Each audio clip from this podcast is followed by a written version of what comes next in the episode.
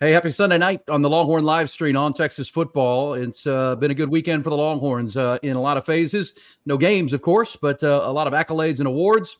Also, a big recruiting week coming for the Longhorns. We'll uh, dive into all that, the portal and uh, visits and what's going on there. Seven Longhorns now into the portal, um, but uh, also the the big weekend upcoming when practice resumes and the Longhorns have a bunch of recruits coming in, possibly even some portal prospects coming in as well. We'll talk about that and a lot to do.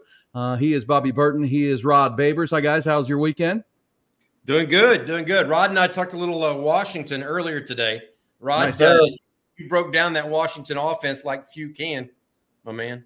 Mm-hmm. Yeah, I appreciate that, man. I'm still um, still watching some more film too. I got some uh, more nuggets that I want to throw out there, but uh, it's uh, I can't wait for you know the matchup, man. It's actually probably probably I think the most exciting matchup for Texas this season. Even more more exciting for me than the Bama matchup, actually, in terms of the two offenses. I think we might have an old fashioned shootout. We might, yep, we might. Uh, and, and, obviously, the team's familiar with one another from last year's Alamo Bowl. Michael Penix now gets to put the chip on his shoulder. They didn't win the Heisman Trophy. Um, you know, and that went to uh, Jayden Daniels from from LSU, so he can he can throw that up there. I thought he looked pretty smooth, by the way, in the uh, purple purple velvet oh. coat last night. And did you see that uh, Michael Penix had all of his teammates' names uh, like inside, like in, written inside in cursive? Really a cool, cool, classy move by a, yep. a good quarterback. The Longhorns will really good quarterback. The Longhorns will face uh, on January 1st. And uh, yeah, old fashioned shootout. Great receivers, both sides. Uh, better pack a lunch. Might be a long game on New Year's Eve into or New Year's Eve into January 2nd. Uh, the, the, game before it in the Rose Bowl with Michigan and Alabama might be a shorter game because of all the runs, but uh, should be a pass happy game for sure. Uh, we'll get into it, and it's going to be a lot of fun here over the next hour. Plus, uh, we'll also keep an eye on that Cowboys game, which fires up here in a little bit with the Eagles. I'm sure a lot of you paying attention to that as well. Uh, but guys, the news today uh, that came down with uh, the AP All Big 12 teams announced, the Associated Press, 23 um, media members who cover the conference closely, uh, and the Longhorns, a lot of burnt orange flavor. Steve Sarkisian, the Big 12's coach of the year. Of course, wasn't voted by the coaches in the Big 12, but the AP says Sark was the best coach. He takes that home. Obviously, T'Vondre Sweat, the Big 12 Defensive Player of the Year, on the heels of his Outland Trophy Award win on uh, on Friday night, which was was quite quite the scene. Uh, he's the first Longhorn to win the Outland Trophy in, in almost 50 years, since 1977, when Scott Appleton, or excuse me, when uh, Brad Shearer won it. Only the fourth Longhorn all time to win that big award uh, as the nation's top interior lineman offense or defense. Uh, so T'Vondre also the Big 12 Defensive Player of the Year. And uh, AD Mitchell named the, the conference's newcomer of the year by the AP. Six honorees on the All Big 12 first team Xavier Worthy, T'Vondre Sweat, Byron Murphy, Jaylan Ford, and Bert Auburn. Also, uh, AD Mitchell, Kelvin Banks, Quinn Ewers, and Jonathan Brooks named to the second team. Oklahoma State's Ollie Gordon was named the league's offensive player of the year. So plenty of burnt orange. I think it was surprising to me to see Kelvin Banks as a second team Rod. Kelvin Banks, second team, all Big 12 at left tackle. Uh, the, the, the first team went to the kid from Houston, uh, the left mm-hmm. tackle for U of H. Yeah, I believe in, I, I, believe in the portal, isn't he? I don't think um, Patrick Paul. The other one is. The other okay, one. He went to Colorado, right? Yeah. yeah, Deion's rebuilding that old line there. Yeah, he he's, trying, he's trying with a with a high schooler. Hey, I do have uh, before we go to the All Big or finish talking about the All Big Twelve. I do have some recruiting news. Uh, Trey Moore, uh, the defensive end edge prospect, uh, was on campus this weekend. He's out of UTSA. Uh, I just talked to someone close to that recruitment uh, about 15, 30 minutes ago. Moore met with Steve Sarkisian this morning. they talked about it. He's being recruited right now as a buck in the Texas alignment and defense. That's the boundary defensive end uh, for those people don't remember. Uh, but he's being recruited there. He's got Ohio State coming in tomorrow for a home visit. Then Tuesday he's got Alabama, and then on Saturday and or actually late Friday he flies up uh, to Ohio State for an official visit. Those so Texas and Ohio State right now are the only two official visits he has scheduled. He's talking also to Michigan and Penn State. Uh, his dad's originally from Ohio, but that that doesn't uh, expect to be uh, too much of an issue. Another thing that somebody or some reports had, had brought up as a possible issue for Trey Moore uh, was how many hours of his would transfer uh, from UTSA to the University of Texas. And uh, I'm told that that conversation went very well with the Texas academic folks. so I expect, I suspect anything, any thought there that there was an issue has been been okayed. Uh, another couple of things. Uh, Jerry Hamilton uh, of On Three reporting that Jerrick Gibson, the young man out of Florida at IMG running back, has closed down. He told Jerry apparently for Inside Texas slash On Three that he has shut down his recruitment at this point and will sign with Texas. Uh, Jerry also reporting that Brandon Baker will be on campus this coming weekend, as well as Ryan Wingo. Another person reported that earlier. Texas also, just giving you some recruiting information here, expected to host between three to four possible portal recruits next weekend, along with a host of high school kids. So only one official visitor this weekend. That was Trey Moore. Uh, but this coming weekend, there's several uh, potentially guys like Deion Burks, Juice mm-hmm. Wells, two wide receivers, one from Purdue and one from South Carolina, and then Andrew Mukuba, a safety uh, slash really more of a nickelback uh, for the Longhorns out of Clemson. Uh, all expected or thought to be coming in this weekend potentially. Yeah, and if you missed it over the weekend, uh, the the seventh Longhorn into the transfer portal with Isaiah Neyor uh, into that portal, the first real offensive player uh, to enter the portal uh, so far. Everybody else has really been on defense, uh, but that's that's that's interesting news. And Trey Moore Rod, I know you've watched him. he's a kid out yeah. of Smithson Valley. Uh, and as we've talked about, Sark and the staff looking for pro- pr- production, not projects, right?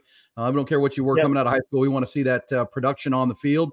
That's a guy with uh, double digit sacks last year at UTSA who can come in and wherever he goes, Texas or wherever, immediately help the pass rush.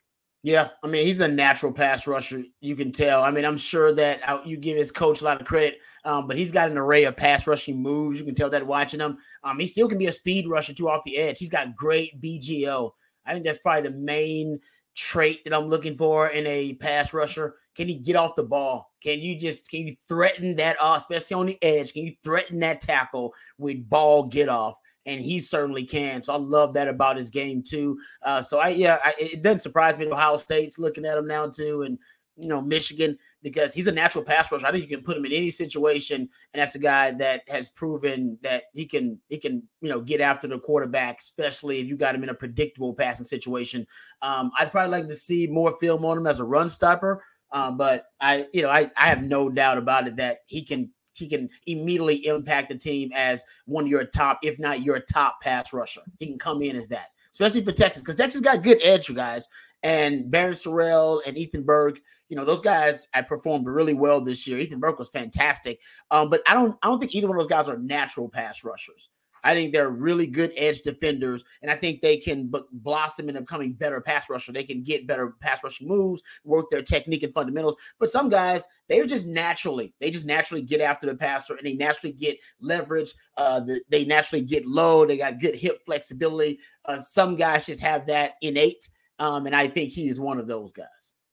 Uh, interesting. Yeah, Colin Simmons, of course, coming in from Duncanville as well. He's a you know elite pass rusher at the high school he level. yeah. Uh, Colton Vasek is also another name to watch. Colton, of course, teammate of uh, Ethan Burke at Westlake, who red redshirted this year. He can be a factor in the pass rush off the edge. Bobby, what's your gut and what are you hearing on uh, Alfred Collins? Obviously, he is he gone, or is there a chance he could do the T'Vondre Sweat, Jordan Whittington thing and explore, but uh, maybe come back and, and develop further?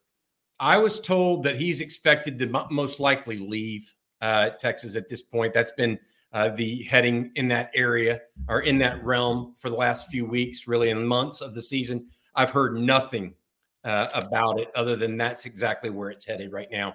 Uh, in fact, if anything, I think it's more likely than before, uh, yeah. than say even two weeks ago. So I, I, I suspect he'll be going back uh, or go, be going to the pros along with Byron Murphy and T'Vondre Sweat. All three of those guys I, I, just think they're ready to go. So yeah, uh, unfortunately, that's that's one of those. Uh, somebody's asking here, what are y'all hearing about the athlete uh, from Justin Yarbrough? What are y'all hearing about the athlete out of Magnolia uh, from uh, uh, Magnolia, Hunter Andrews? He's expected. He's one of those guys that's expected in for an official visit to Texas this weekend as well. so watch that. Xavier Filsaime, by the way, is also expected in this weekend. Although I'm told Florida is trying to make a light a late push there. Of course, uh, they would. I mean, they they're mm-hmm. exactly ten days out from National Signing Day right now, so the uh, Gators are going to do that as well. But uh, Hunter Andrews expected in this weekend, I believe, uh, as well as Xavier Filsaime, a host of others. I mentioned uh, Brandon Baker, Jarrett, uh, not Jarrett Givers, Brandon Baker, Ryan Wingo, and a couple others as well. All right. Uh, well, and we'll keep an eye. And you mentioned the receivers, and that's going to be a target. With I me, mean, the Longhorns are losing. You just mentioned the guts of the defensive line. Uh, you know that means next year what it's it's Vernon Broughton and and Sydir Mitchell and and uh, these type of guys that have to really come. Uh, and in addition to other guys that are coming in here, Alex January come from Duncanville, but uh, we'll see. That's that's a lot. And the same at receiver, Rod, with uh, you know your top four pass catchers really moving on, uh, mm-hmm. most likely to the National Football League. Uh, and Jordan Whittington, uh, you know, uh, out of eligibility, but also to the NFL. Uh, but that's where Burks and Juice Wells. Interesting. Anything on Matthew Golden, Bobby? Is that is that a guy that Longhorns would be interested in, or is that maybe down the list after those that, other other two? That's definitely a possibility. I don't know. I've got to check and see if he actually went in the portal. He said he was going in the portal, but I don't know that he's actually officially in yet. If somebody in the chat has checked that, it's actually been reported that he's actually in the portal, not just saying he's going in the portal because mm-hmm. Texas or no school can ta- contact him until that takes place. I've had a lot of stuff going on over the weekend and have, have not been able to check that. Uh, so I, I, think that would Texas be interested? I think probably Texas would be very interested, uh, to be fair. Uh, there's been some reports on that over the weekend as well. So uh, look, the Longhorns, I think they're going to be judicious. And I, I, I said this on Friday, Aaron and Rod. They want to be really judicious in the portal. Rod. They want to be they mm-hmm. they don't want any culture issues. They love what they've got right now and what they're building, right? They don't want to mess with it. That means they've got to make sure they're bringing in the right guys, not trying to, you know, change. I mean, it's not like they don't like the young receivers, right? It's not like they don't like the young defensive ends. It's not like they don't like the young safeties. It's you have to figure out what all is what, right? And then go from there. Um, and so my opinion uh, right now is that uh, they're being just very, very judicious, and that's the exact thing they expect to do. Yeah, and they can afford to be right because the development yes. right now is at a really high level, probably highest has been on the Texas campus in 15 years. That's why this team is so good. And I think there are certain positions that they're going to have to prioritize in the transfer portal, looking at short term solutions and then long term like solutions and long term options and safety is one of those right now, right? You need you need options and solutions at safety right now, and you also need them, I think, down the line. And I think that's kind of what they're looking at. Uh, Filsaime, we've talked about that, uh, but Mukuba coming in, uh, they definitely could use a guy like that immediately who can play safety, play nickel for you. Uh, very versatile defensive back. Texas is going to need guys like that because they got a lot of safeties that have decided to hit the transfer portal, along with safeties that are leaving uh, who are done with their eligibility. And wide receivers, the same thing. You're losing a lot of guys at wide receiver, but also now guys are hitting the transfer portal wide receiver. But I think wide receivers probably, in, in terms of just depth in the transfer portal, I think it's one of those positions you can actually find a lot of quality depth. Talented depth in the transfer portal at wide receiver. Texas has proven that, right? I mean, just got an AD Mitchell and what they found. I think it's one of those positions you can find depth, and that's what Bobby's talking about. Texas will be pretty patient. Now, you know, I'm sure they have their top targets. They're hoping are not off the board by the time they're ready to make up their mind, and maybe that will expedite this process for Texas. But I think Texas will wait to see if other receivers that they may like even more, uh, you know, come coming getting to the transfer portal, or they'll wait to see if they can vet these guys uh, thoroughly as Bobby said, because they don't want to bring in guys that are going to disrupt the culture. They did that early on. Sark did that with Isaiah Hall, might not have been the right fit. He did that bringing in some guys who were more projects than productivity just because they knew his offense, like Jahleel Billingsley. And I think Sark has quickly learned that those, those aren't worth it. Those acquisitions aren't worth it, especially now the development is at a high level for Texas. It is amazing that uh, early December, now the month of December, used to be all about bowl games, and now it's all about the portal. it really is, and, and recruiting. Yes. Uh, and you know, the, who's going to you know, pay attention to these bowl games that start next weekend? Uh, we'll see. It's all portal all the time now, uh, which is the wave of college football, except for the Final Four, maybe the New Year's Day bowls, New Year's Six. Um, not a lot of interest in those other ones, but the portal is for sure. Any word on Maalik Murphy? I mean, I know Arch Manning. We get the name all asked all the time. What's up with Arch? And the word is he's happy and wants to be at Texas. But uh, Maalik Murphy seems like the one that would explore, but so far nothing on that front. Nothing yet, but I think it's heading that direction. And I think Steve Sarkisian will help him wherever he wants to go if that's what ends up happening. I look, uh, Sark is very clear that he likes all of his quarterbacks. It's not a, a favorites game with him. Uh, Maalik is a year older than Arch. has to get further down the road in, in, this year, if that makes sense. Because next year, with if Quinn indeed does come back as expected, he has to go and do that. I mean, that's yeah. just one of those things that has to happen. Hey guys, there's a lot of questions on this, and I, so I'm just going to go ahead and tackle it on on uh, right now. Kyle Vachaska, are you guys serious? Jerry isn't a part of OTF anymore. I want to say this, guys.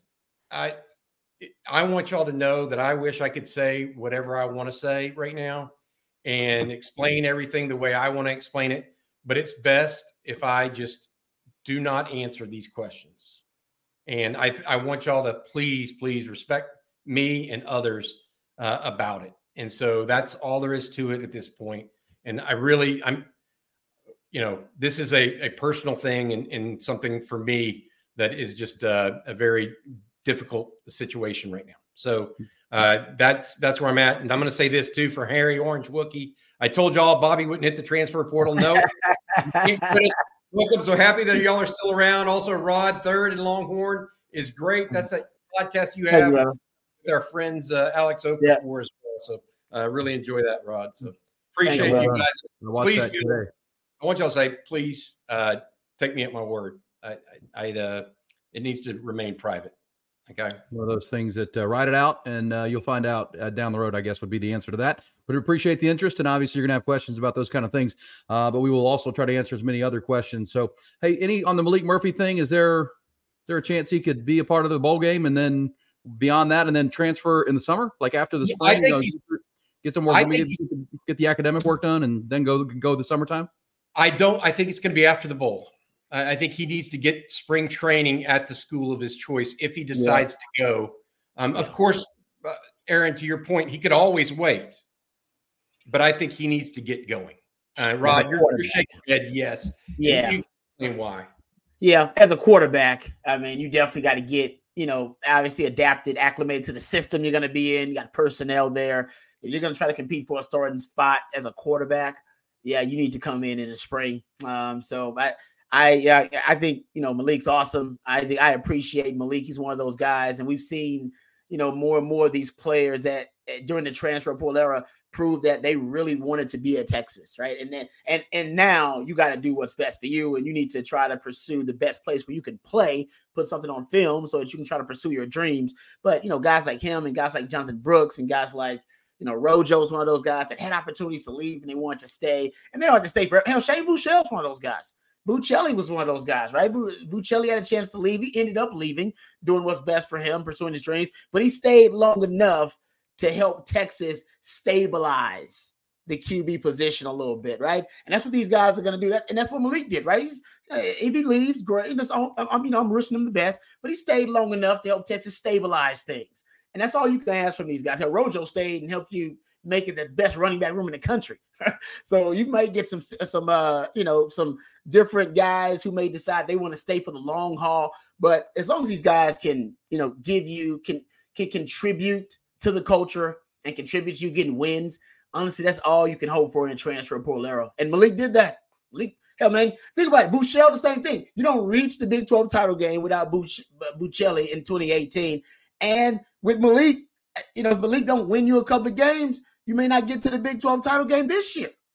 Or if yep. you get there, you might have a, an extra loss on the board and you may not make it to the college football playoff. So even though he may leave and pursue his dreams, still got to give that young man a lot of props because he stayed and helped. And I, I'm with him finishing the mission too. He stayed and helped you kind of stabilize things. And he didn't have to do that these days. That's actually the exception and not the rule.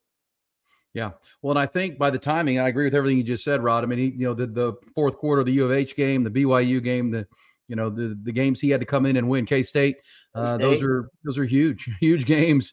Uh, that that you know if the Longhorns were to win a national championship this year or play for it, that guy deserves a huge amount of credit.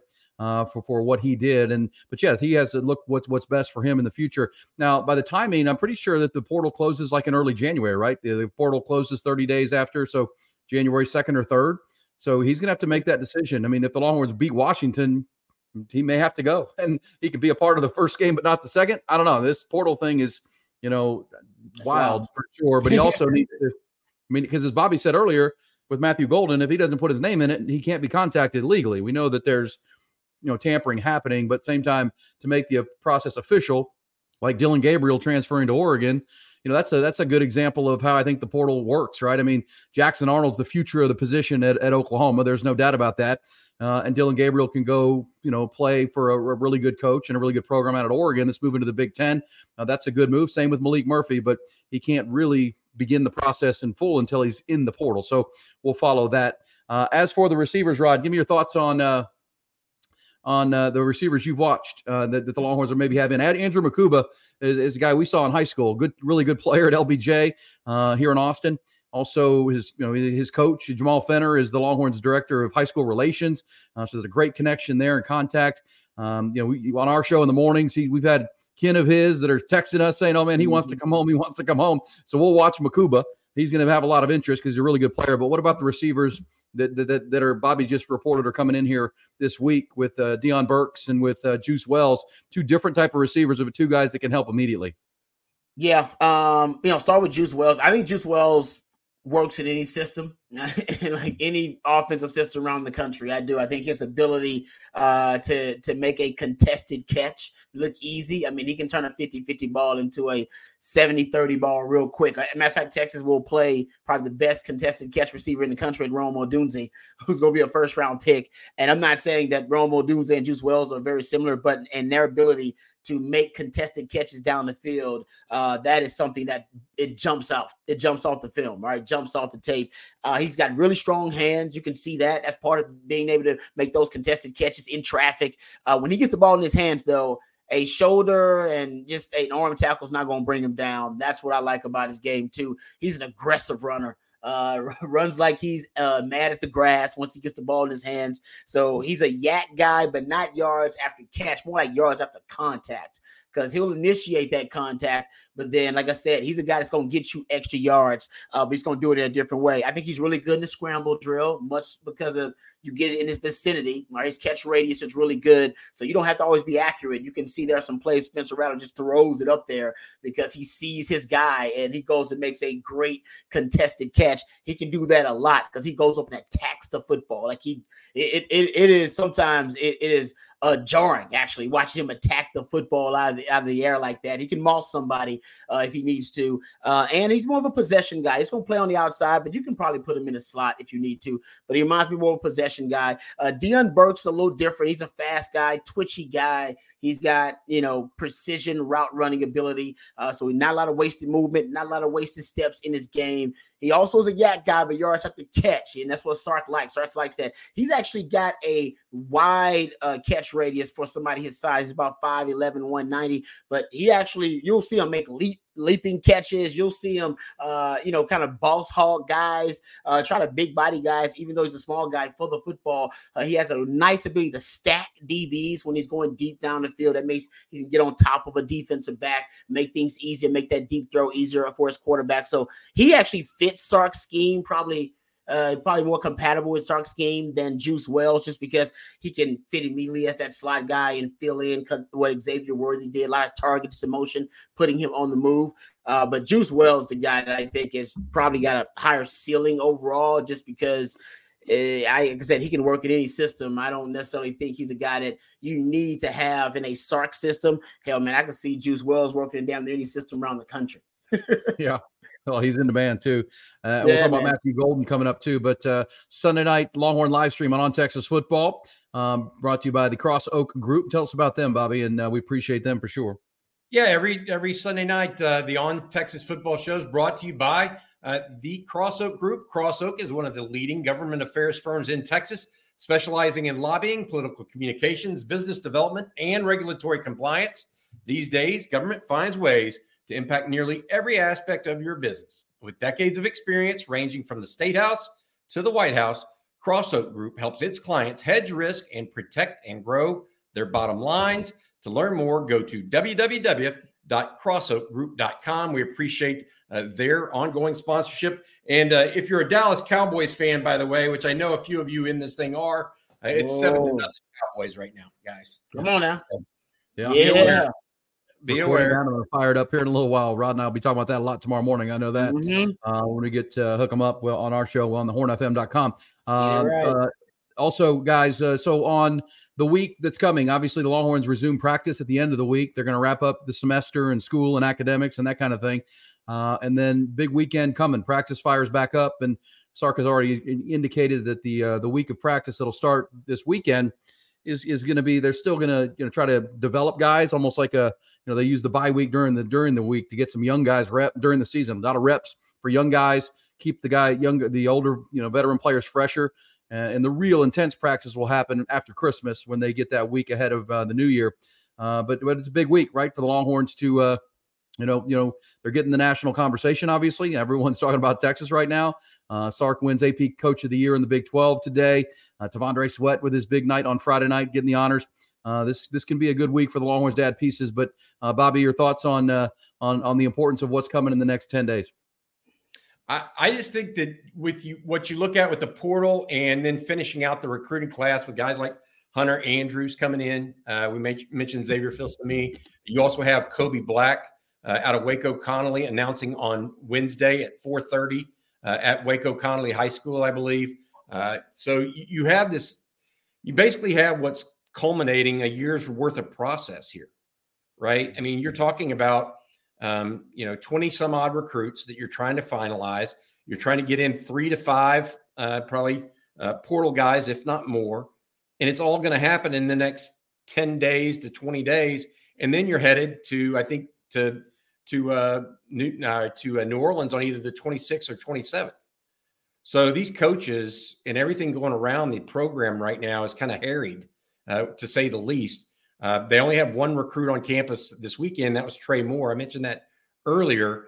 They expect to have you know a dozen or so, including a lot of commitments. Uh, and then you got to remember this too, guys. Don't forget that I think there's 14 midterm enrollees for Texas coming in from from this high school class. So of the wow. 22 or 23 that might sign, 14 of them, two thirds, are going to be midtermers. And so, you know, I, this happened. Nick Saban did a tremendous job of this about, uh, I'd say, seven or eight years ago, and it led ended up leading to a national championship. He had almost two thirds of his recruiting class be midtermers.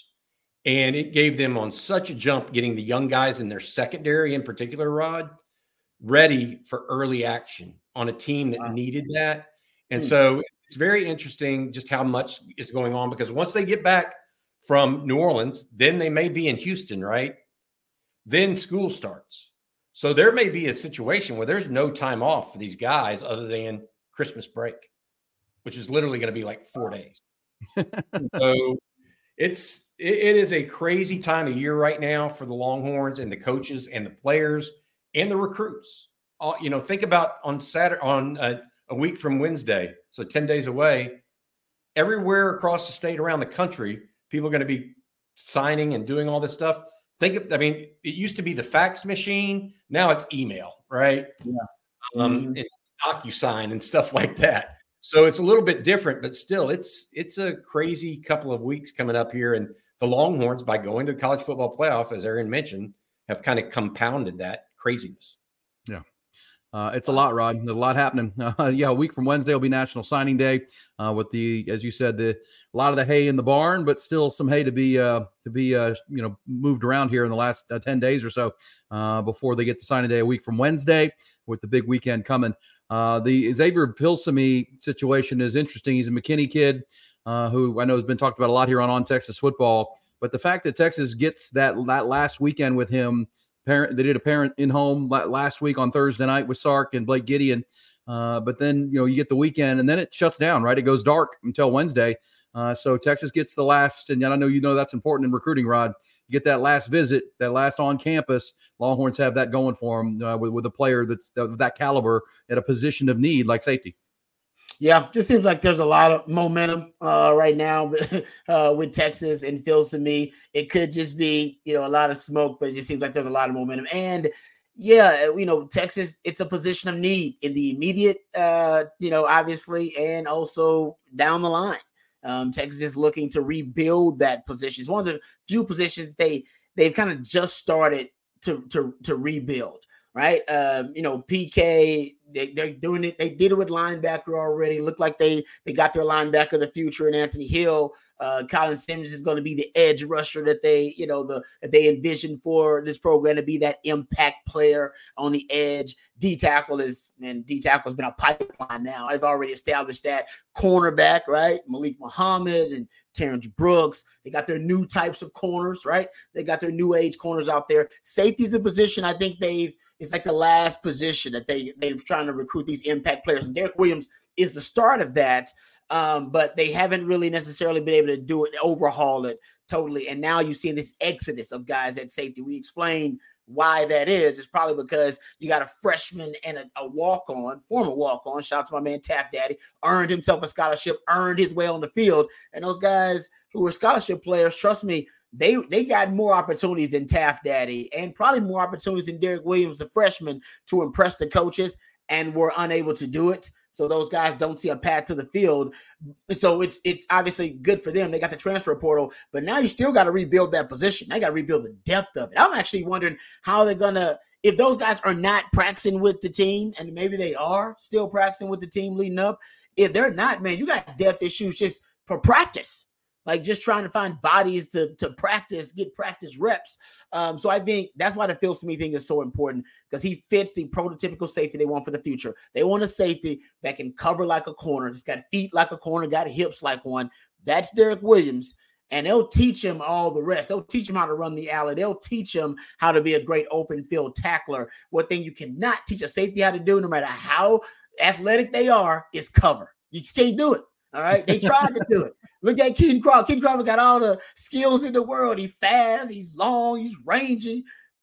You can't teach a guy how to cover, man. You can cover or you can't. All right. We can teach you leverage and fundamentals, but a guy can cover, he can cover. Derek Williams is your best coverage safety as a freshman. All right. Just so you already know how that works. And I think that that's what they want. And it Filsaime fits that safeties that can cover. And even the, the young guys they're bringing in uh, for the future, I think that's ideally what, what it's going to be. They're going to prioritize coverage skills at the safety position, and then they'll fill in the gaps there later on. Yeah, get coverage, and then we can teach tackling, right? We can we'll teach, teach the fundamentals. Yes, you can't teach coverage. You can teach no. that other stuff. You can't teach coverage, man. Yeah, instincts and uh, ball skills and those kind of things. But yeah, coverage is the key. Uh, I'm interested, guys, in your thoughts, big picture. I mean, I know we've got uh, you know days to talk about the Washington game, but uh, the big picture when the when however this season ends for the Longhorns, we just talked about the guts of their defense. We'll need uh, guys to step in.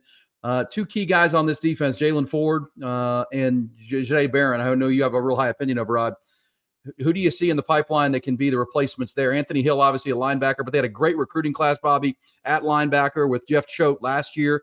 Um, you know, Liona Lefau from Hawaii and Derion Gullette and guys like this. Uh, but those two positions, I think, will be key in the future for Texas. Those guys were such important pieces. Uh, how many big plays did Jaylan Ford make? Jahdae Barron. Any idea or any thought on um, the, the pipeline there behind those guys? I, for me, I mean, you look at Liona Lefau, he's been the guy that a lot of people have pointed to. Uh, but don't forget about Morice Blackwell and David yeah. Gbenda possibly come back as well, guys. What? Um, so, yeah, he could possibly, even though he walked, he could possibly. I didn't know that. So wow. I, I, would I would sit on that right now. I don't know if it's going to happen for a fact, but it's a possibility, right? And so the Longhorns are are waiting to see kind of what what ends up shaking out uh, from this situation. But uh, you mentioned, I, I, don't know if I mentioned S'Maje Burrell. That was another name. Derion mm, Gullette, yeah. Darren mentioned, uh, Liona Lefau. They've got guys to, Tausili Akana right now. It may end up being a linebacker as opposed to an edge. You got to wait and see uh, because they're still working. But um, I, I feel like that's one of the good things about being in a bowl or a college football playoff. And, and Rod, you can speak to this. All those young players, they get so many more reps over the next two or three weeks. They really do because they get to work with they they're they're the coaches are trying to keep the older players' legs fresh. Fresh. Yep. You know? yep. And so the younger guys are actually getting a lot of reps. And so a Warren Roberson, a Jelani McDonald, um, you know, those kind of guys, Darian Derion Gullette, for I mean, that's another one, name that you want to push out there. Trevor Goosby at tackle uh, maybe Jaden Chapman at either tackle or guard. Those are young guys that, as they get more reps, will get more confidence and then can play a bigger role next year.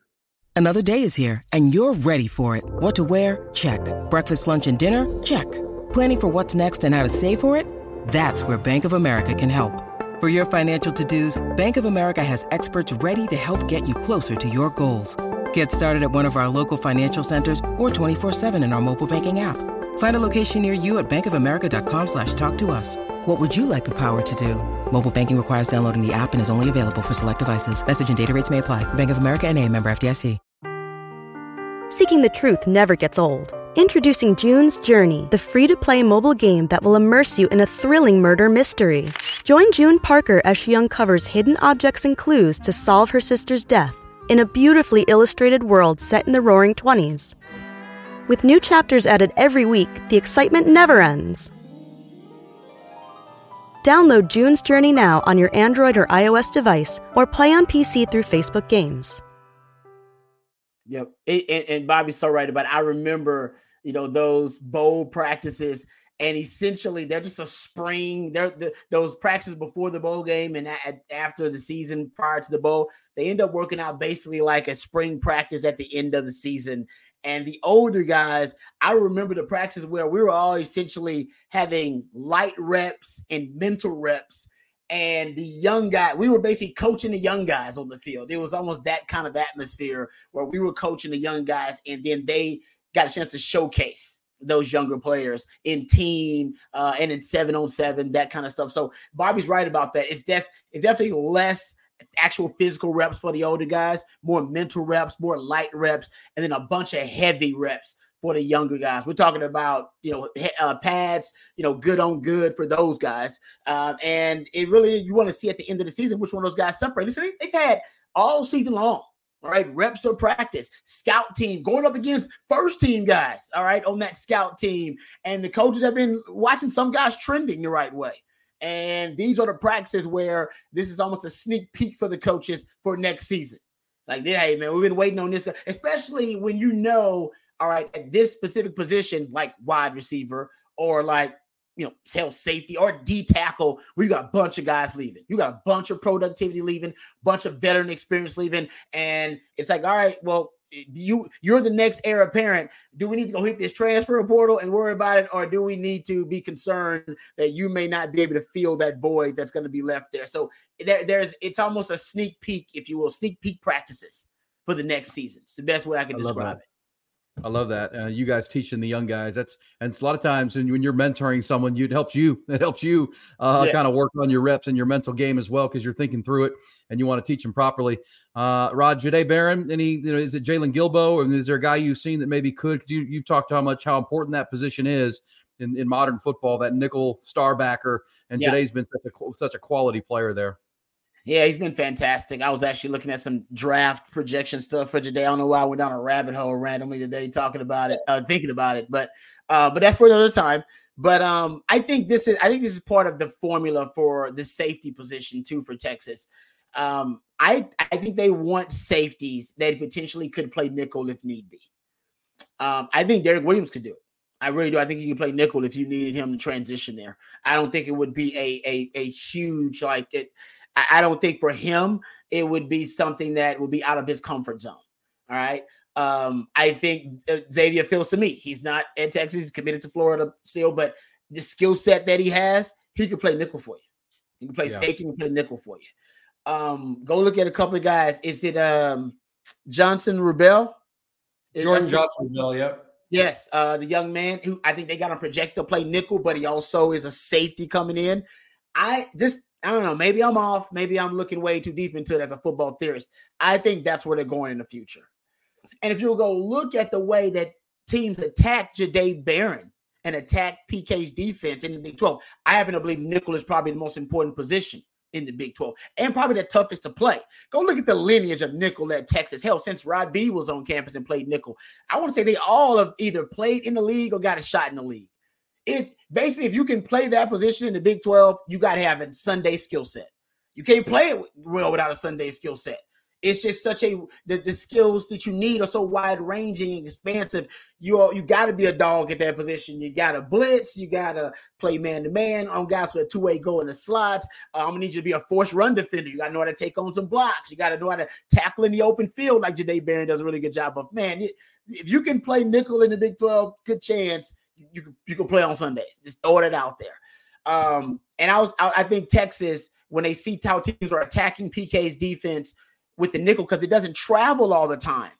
Uh, he likes to keep his nickel on the field side, on the wide side of the field. You'll see even Oklahoma State was attacking Texas by going formation in the boundary. All right, it's when they got the um, majority of their receivers in the boundary on the short side of the field, and then that would basically turn Jahdae their their nickel into a field safety. Right, a couple of plays he was trying to defend as a field safety. You turn him into, you almost put him in no man's land. I think Texas would ideally, and almost I, you can say they're going to a three safety defense potentially. That they at least want to experiment with it because essentially that nickel will become the field safety, and that that's how they isolate Texas safeties on the boundary side all right, because they get one on one with a Jerrin Thompson or a Kitan Crawford over there, and they got that nickel on the field side, and he's basically since he doesn't have work, he's playing a field safety. I'm not saying Texas is going to a three safety position, but conceptually it is the same thing if they want that nickel to be someone who essentially who can transition from that nickel to the safety. And I think that's where they're going. Now, getting back to Jahdae Barron, Jahdae Barron can do that. Matter of fact, Gary Patterson mentioned that once, like basically Jay Barron can play nickel, play safety too if you wanted to. He actually could, in my opinion, do it. The NFL, he's going to be a nickel back. Um, but I think Jahdae Barron is probably the one of the most instinctive nickelbacks that Texas has had in years. Um, his instincts are just fantastic. And following that guy is going to be tough. Texas going to miss him because there's a lot of plays he don't necessarily he he doesn't he doesn't make the play, but he's the one that creates the play. a lot of the yeah. time, just watching film with him, and they're gonna miss that. Um, and Austin Jordan is another guy behind him. Jaylon Guilbeau is another guy behind him. I think it, those guys, they're they're good athletes. They got to take their game to a whole nother level if they want to be the starting nickel at Texas without without being a liability, right? To be an asset, a strength, and not a liability. They got they got some ways to go. They can go. They can make that leap. I'm not saying they can't, but right now I don't necessarily see it. I don't necessarily see the next nickel at Texas and confident that they can go out there and not be a liability at times. Here, right there. Hey, Rod, I, oh, sorry, Aaron. The other guys there, Austin Jordan, right now, yeah. Nick, uh, potentially Jelani McDonald, a young man. I, that's might, the one we got to talk about with him. I've heard a lot about him. Tell me about Jelani McDonald because I keep hearing about how just really how versatile he is, right? And, his skill set, he can play a lot of positions. He's from Waco, uh, Waco Connally. He's a 47, 48, 49 foot triple jumper. Played also a basketball player, big time basketball player. Uh, but he is long, very, very long. Like if you looked at him and Derek Williams, Rod and Aaron, and we're on the same field with them, you wouldn't really be able to tell them much apart. You know what wow. I mean? Those long, long wow. arms, long legs, long torso, just a tall, well proportioned guy that looks like a future NFL player, in my opinion. Um, and so you have him. Uh, Warren Roberson's a guy that they really liked coming out of the fall camp out of Red Oak. I mean, he's just a little bit of a stem winder at corner, anywhere, anywhere in the secondary. He's one of those guys that's one of the more athletic guys in the 2023 recruiting class, uh, believe it or not. So you have those guys, and then you, you think about you know the possibility of an Andrew Mukuba too in the portal. Yeah, now uh, that's uh, a nice. He played nickel last two years at mm-hmm. Clemson. Yeah, um, and so you talk about replacing Jahdae Barron, they're going to get into that category. They'll they'll figure that out. Um, I, I, think that I'm not as worried about nickel as I am this position. And I'm bringing this this uh, super chat up from uh, Justin Yarbrough. If Alfred Collins does leave, Bobby, what do you see the path going into the offseason in the DL room? This is my problem. This is what I've got. I, I've had some time to I just saw that question that came up. What I've got is Vernon Broughton, Trill Carter, Jaray Bledsoe, Sydir Mitchell, and Anthony Bryant, or Aaron Bryant, excuse me. That's five. And then you're bringing in the big kid from Orlando, DeAndre Robinson, that's really, really gifted, and a young Alex January out of Duncanville. So that's only seven. And to be honest, I mean, outside of Carter and Bro- uh, Broughton, there's not a lot of experience there. Nope. Now there's some real talent in Mitchell and Bledsoe. Bryant is more of a, a, a, a like a, plug and play kind of guy, not a not a heavy rotation guy. And then Robinson and, and January are just really young for the SEC. So I'm more concerned about this position next year, particularly in the SEC, than I am pretty much any other position on the roster at this point. Agreed. Agreed. And that's why I mentioned Alfred Collins. There a chance he could come back, but you said uh, all signs point towards a professional step for him. Uh, going to play in the Senior Bowl, Alfred Collins, along with Byron Murphy and uh, mm-hmm. Sweat, as those guys were all honored today by the Big 12, not uh, Collins, but Murphy and, and Sweat. Uh, got Rod, I heard a stat. I was watching your podcast, that uh, the third and Longhorn, you were talking about a little bit ago with DJ and all those guys, Alex Okafor. But you gave a stat that just all Longhorn fans need to be thinking about that uh, Washington has thrown over 100 deep balls. Michael Penix has thrown over 100 balls. Yeah. I mean, and you gave this at the corner. Texas fans sometimes criticize Texas for throwing too many deep balls. Yeah. He's thrown 39. Is that what you said? 39 to 100 plus for Michael yeah. Penix. It's going to be bombs away in the Sugar Bowl. According to Pro Football, those DBs better be working on the uh, the deep ball skill. You know. Yeah, and I, me, and Bobby talked about this earlier, breaking it down. It, it, it's my number one fear factor. Listen, Texas matches up really well with Washington. I am picking Texas to beat Washington. All right, uh, uh I'm not picking against Texas their first time in the college football playoff. Damn it, I'm picking Texas. But my, I will. I'm not trying to freak Texas fans out. I'm just giving you, you know, the numbers. My number one fear factor is the deep ball. I, I am. The more I watch film, the more I freak out about. It. But I do think Texas is in a really good position if they could just apply pressure on Penix before he gets home. Remember last year, out they weren't as prolific with the deep ball, but they were still one of the better uh, deep ball teams, deep ball offenses in all of college football. Texas held them. They didn't they didn't complete a lot of deep balls last year. It was actually more nope. of the underneath passes they beat Texas with, and they ran the ball. They had a 158 rushing yards, something like that against Texas. They won't do that this year. This year, they will not be able to run the ball against Texas. Nobody runs the ball against Texas. All right. The Doak Walker Award winner couldn't run the ball against Texas. Josh Brooks was the only one, so I'll give him some props. But I do not anticipate Washington will to run the ball. They're going to be one dimensional like everybody else, but they can actually throw the rock. And the only two, the two squads, if you go look at it, um, two offenses that are statistically in the same realm as Washington will be Oklahoma and TCU. Uh, they're top 10 passing offenses. Washington is the number one passing offense in the country. And Oklahoma, of course, that's the only loss Texas took. And then TCU gave Texas some problems um, in, the passing game with their pass defense. Uh, so my my big concern is the deep ball. And I was looking at the deep ball numbers for Texas.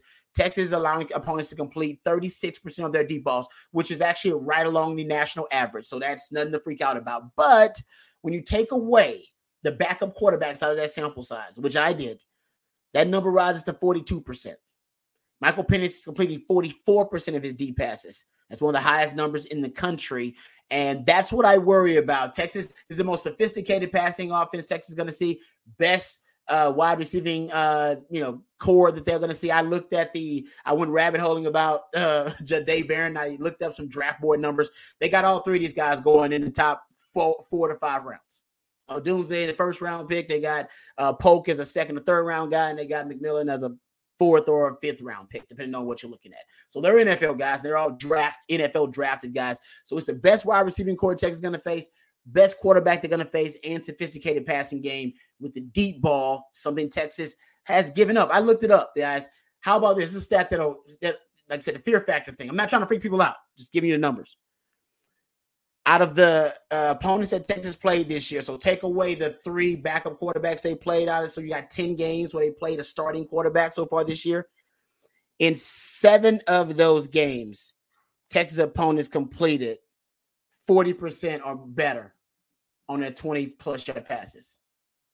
That's a lot. That's a lot. a lot. Yeah, uh, how about this? Turnovers win most games. Six of them completed 50% or better. You don't think about that because they only they didn't do it. They wasn't a lot of shots. It was two, three here or there, wasn't a lot.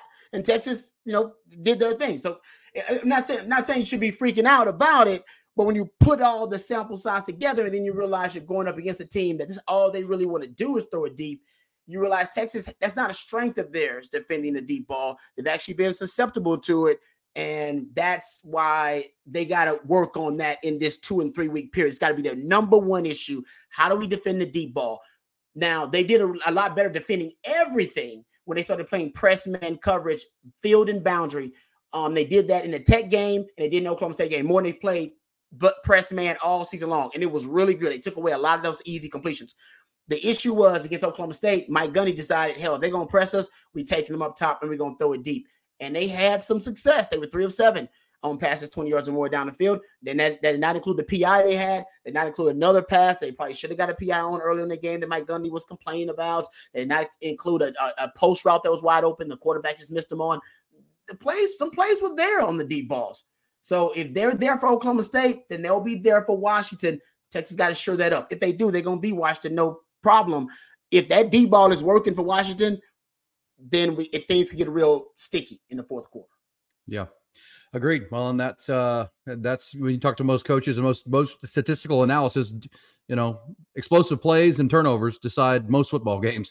Uh, so, and that, if you go to the Oklahoma game, the one loss Texas had turnovers and you know explosive plays, and then red zone offense and defense were really the, the big problem for them uh, in that game. Uh, and but you know they're a Texas better team right now than they were when they played Oklahoma, I believe. But uh, yes. we'll see. And now they have the, the extra practice time to focus on that. They know it's coming, and Sark and PK have been really good with extra time in these games as uh, the Longhorns now counting down the the days to the Washington matchup, and obviously win that, you're you're heading to Houston to play for a national championship, and that obviously is the goal. You're on the Longhorn live stream. Uh, says Rod, don't freak out about it, but freak out about it. yeah, that's true. No, no, no, don't freak out about it. Don't freak out. I'll tell you, Texas is a great team. Texas is a great team. Oh, I'm just looking at it from a coach's point of view. Coaches are like parents; they just worry, right? That's co- coaches worry about everything. Coach would be coach would be going up against a team that won two games, and coach was like, "Man, it's a good team." It's like coach speak sounds the way it is. It sounds idiotic to you guys. You're like, "That's a bad team." Why is coach talking about that they got a good player on the outside? They got a really good D line. Like, no, because coaches look at everything from the worst case scenario. Like, what if their strength attacks our weakness, and how does that work out? And how would we, if their strengths working really well and our weakness is being exploited. How do we fix it? And I think for Texas, interior pressure is going to be the key. You got it, and but but you got the the you got T'Vondre Sweat, right? You got the outlet. You got the best interior lineman in the country. You got the best interior D line in the country. They haven't faced that. Third and then third nationally in pressures. Oregon is fourth nationally in pressures, and Oregon couldn't get to Washington. The reason they couldn't is because most of their pressures coming on the edge. He's really good at being able to avoid pressure on the edge. Matter I gave this number to Bobby earlier. It's a crazy number that if you look at Michael Penix, his one of his X-Men abilities is avoiding pressure. How about this little number? Pressures converted to sacks. Only 9%, 9.4% of pressure on Michael Penix is converted into sacks. For Quinn Ewers, it's 33%. For Jalen Milroe, it's 34%. For JJ McCarthy, it's 22%. He is really good at just getting away from the pressure, stepping up in the pocket. He's got a really quick release, so he gets rid of the football really quickly, and he's more mobile than people think.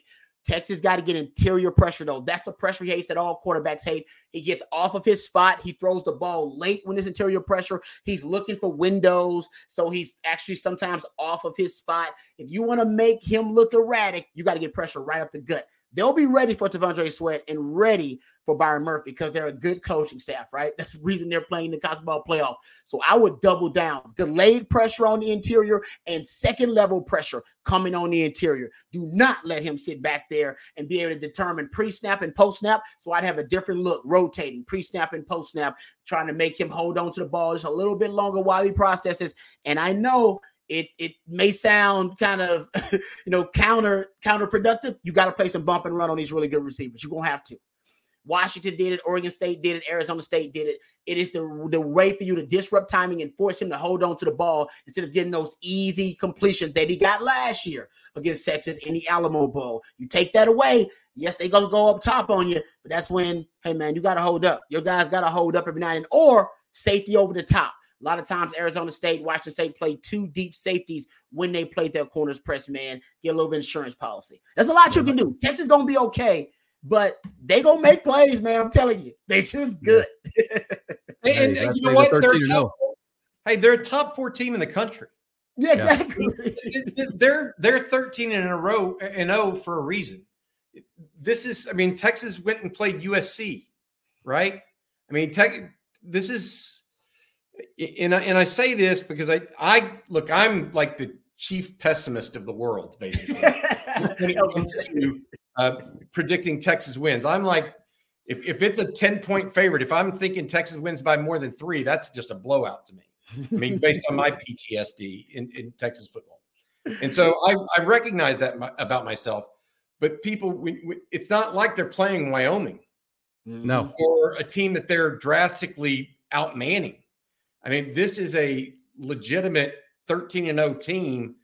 And so they're going to get their shots in.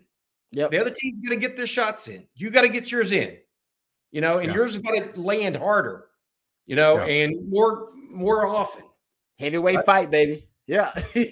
Well, and I think I think uh, I think Long- I think Longhorn fans uh, are remembering the last two games, Texas Tech and, and Oklahoma State, and how easy those came. And we talked about them leading up to those games, Rod uh, and Bobby. The, the styles make fights, and those are really good styles for Texas. As you're pointing out, Washington's a tough style, right? It's like uh, you know this is a style that Texas Yeah. is going to have to deal with an NFL quarterback, three NFL receivers. Texas has a size advantage, right? The big humans. Texas is bigger than anybody they've seen this year, especially up front in the interior and on the offensive line. So Texas should be able to run the football, control the football.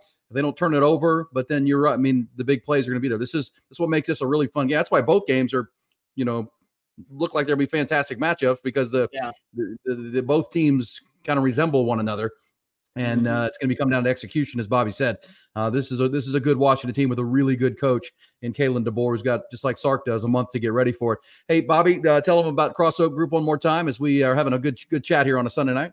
Yeah, absolutely. The Cross Oak Group sponsors each and every Sunday night live stream on Texas football. It's uh, Crossoak is one of the leading government affairs firms in the state of Texas, specializing in lobbying, political communications, business development, and regulatory compliance. These days, government finds ways to impact nearly every aspect of your business. With decades of experience ranging from the State House to the White House, Crossoak Group helps its clients hedge risk and protect and grow their bottom lines. To learn more, go to www.crossoakgroup.com. That's www.crossoakgroup.com. Special thanks to those guys for sponsoring every uh, Sunday nights on Texas football. Awesome. Uh, Matthew, do we have some more uh, super chats, questions people have for uh, Bobby, Rod, and myself? Love to take them if we've got them here as we're pushing up on an hour of our uh, Sunday night Longhorn live stream. Uh, fire away if you have your questions. Uh, I've got Rod, one right here. I've got one right here that needs to go for uh, J- from Jerry King. How many more spots are open for Texas? Texas right now at 20 commitments on the recruiting campaign. You think Kobe Black? He announces Wednesday, right? Xavier Filsaime still expected to make an official visit this weekend, but Florida trying to secure the deal there. So you have to wait. Uh, Hunter Andrews, we talked about him coming in. I could see Texas going to 23 right now. Solomon Williams, a possibility still. Um, by the way, uh, according to uh, On Three uh, in uh, Jerry Hamilton, uh, Dominic McKinley uh, was not in uh, was in at Texas A&M this weekend. A lot of people thought Texas might try to get him uh, try to get him in next week, but uh, I don't think that one's going to work out. We'll see how it goes.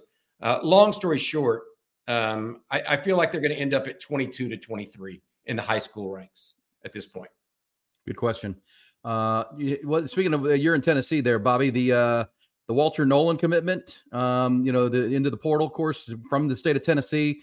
We're talking about Longhorns looking for D linemen. I mean, what's what's the forecast for the Walter Nolan? I mean, we talk about really, really high upside players in the portal. That guy's really talented. You know what? Uh, Walter Nolan's one of those guys that may not fit the culture at Texas. Yeah, that's right. Plenty good, Mm. plenty good. And Texas did reach out to him. I don't think Texas has reached back out to him. Okay. So keep that way, in mind. He was in Oregon over the weekend. That that when I when I talked about earlier about Texas is looking for a specific type of player, and they don't have to stretch. Hmm. Ajay Hall was a stretch. Yep. Jaleel Billingsley was a stretch. They, they've done that. They don't have to do that anymore, Aaron and Rod. No. And I think they're trying. Now you're always going to miss some. So don't get me wrong. No one's perfect, but they don't. Ha- they don't feel like they have to stretch. That's that's a big one. All right, hey, guys. I want to ask y'all this one, Aaron. You you get to answer this one. Prediction from Kevin Jones: 44, 45 to 45 air show with one minute left in the game. Bert Auburn kick at the 48 yard line. We win 48 to 45. What say you? That'd be a 58 yard kick from Bert Auburn. 54.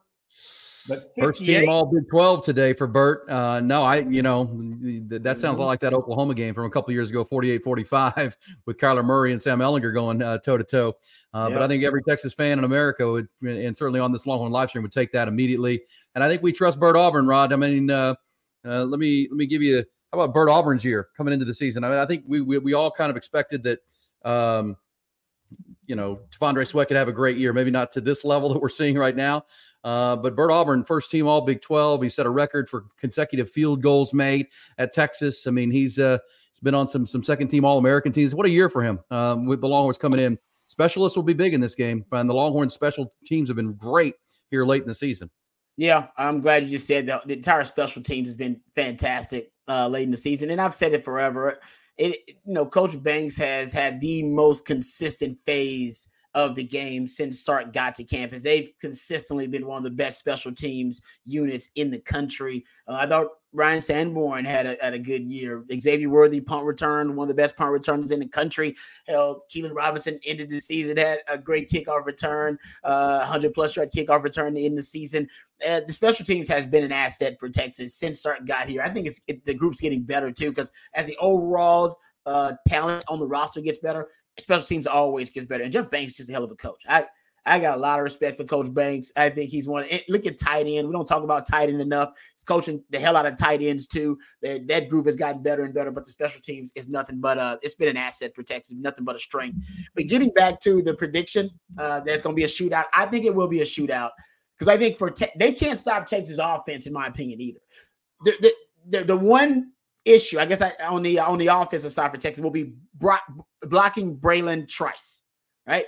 That that's if they can block him, then man, they gon' they gon' they gon' that offense they gonna score a lot of points because that's the one issue because he actually he's projected as a first round pick as an edge rusher, and he is he is a hell he's a hell of a player. Here, I'll give you a little stat about Bralen Trice. He led the nation last year with 70 pressures. Yeah. All right. He got 68 of them this year. He had 16 pressures against Stanford. Uh, that was the second most that Pro Football Focus has recorded by a Power Five defender in a single game. The second most. The most is by Trice last year when he had 18 against Washington State. He's a he's a man amongst boys. I'm telling you. You're gonna see him because he's gonna be the guy that, like, oh man, that's that's uh, that's screaming down Quinn's neck, that's breathing down his neck. It'll be that dude, unless Texas has a plan to stop him. But he's he's legit, man. He's a real he's a good player. I think PK recruited him, so PK knows all about this guy and, and probably can give them a very detailed scouting report. And it's something I told Aaron about on our on our morning show. And Bobby, I, you probably know about it too. Longhorn fans, the other guy Texas is going to have to worry about blocking because they have they got no film and no tape on him. His name is Zach Durfee. Right, Zach Durfee. Now he he transferred to Washington all right, from Sioux Falls last year. He's a hell of a player. He had 11 sacks and 13 half tackles for loss in 2021. Transferred to Washington last year. NCAA screwed him over. So he hadn't got a chance to play. But he's been cleared now for the Sugar Bowl. Brock Huard, who covers Washington, former quarterback there, listen to what he said about him, guys. He says, quote, when I was out at practice, um, basically Kalen DeBoer pulled him to the side when he was at practice.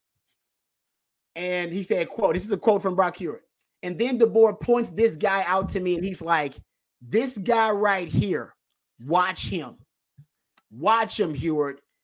He has had to play on the scout team. You can't play with the ones. He's going up against our starters, Troy Fautanu and uh, Rosengarten. Ask those guys who this dude is. Ask them, and they will tell you he's one of the hardest guys to block on our team. He's just an absolute baller.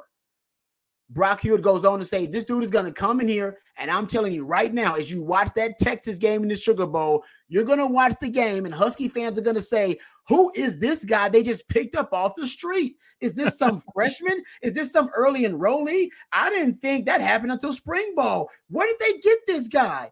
Brock Huard says he's an explosive and powerful 260 pound difference maker. He's going to be a force in the semifinal, says Huard. And Kalen DeBoer was hoping he would get cleared earlier, but he's been cleared right in the nick of time. His name is Zach Durfee.